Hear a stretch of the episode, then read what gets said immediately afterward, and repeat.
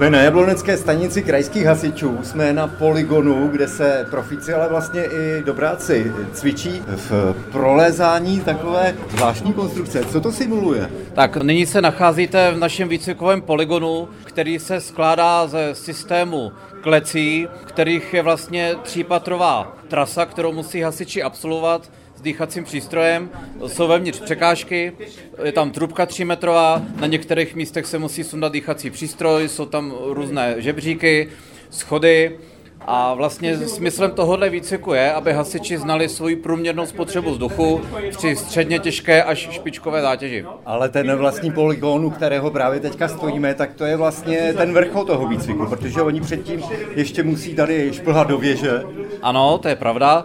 Aby se hasiči správně rozdýchali a zahřáli na provozní teplotu, tak dvakrát po sobě absolvují výstup do cvičné věže po schodech, potom jdou do posilovny, kde musí osmdesátkrát zdvihnout břemeno přes kladkostroj a následně absolvují zátěž v tom poligonu a vlastně, když vylezou z jedné části, tak ještě musí udělat průzkum v bytovém jádře, najít elektrospotřebiče, hlavní uzávěr plynu, hlavní uzávěr vody, všechno vypnout nebo uzavřít a během průzkumu, pokud naleznou osobu, kterou jim tam někdy dáme, někdy ne, tak ještě tu osobu musí vlastně celým tím poligonem zase pronést ven, aby ji zachránili. A ten poligon to vlastně není jenom složité v tom, že je to ve tmě a v kouři, ale vy tam vytváříte i stresové prostředí různými zvuky a světelnými efekty.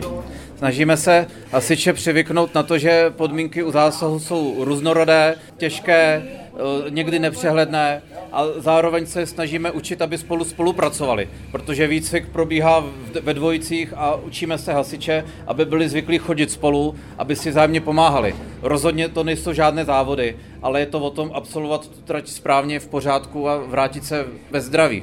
Ten dýchací přístroj bych si rád vyzkoušel, protože ono to je úplně jiné dýchání než normálně. Smyslem dýchání z dýchacího přístroje je hlavně ochrana proti nežádoucími vlivy z venkovního prostředí. Je to izolační dýchací přístroj, vzduchový, my se izolujeme od nedýchatelného prostředí, od kouře, od splodin hoření, někdy se můžeme dostat do prostředí, kde je nedostatek kyslíku.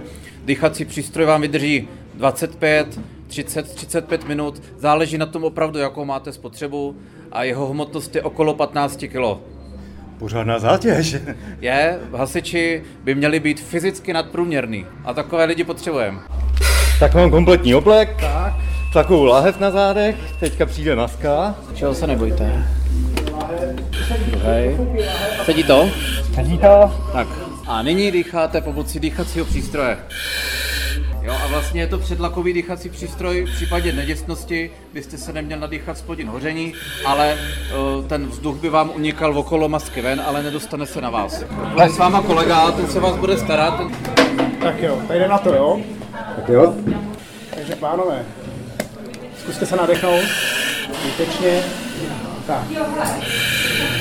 Takže váš úkol bude jednoduchý, po nezavodněném vodním proudu to jít nakonec a cestou povypíná inženýrský sítě a vodní proud stáhnout zpátky, jo?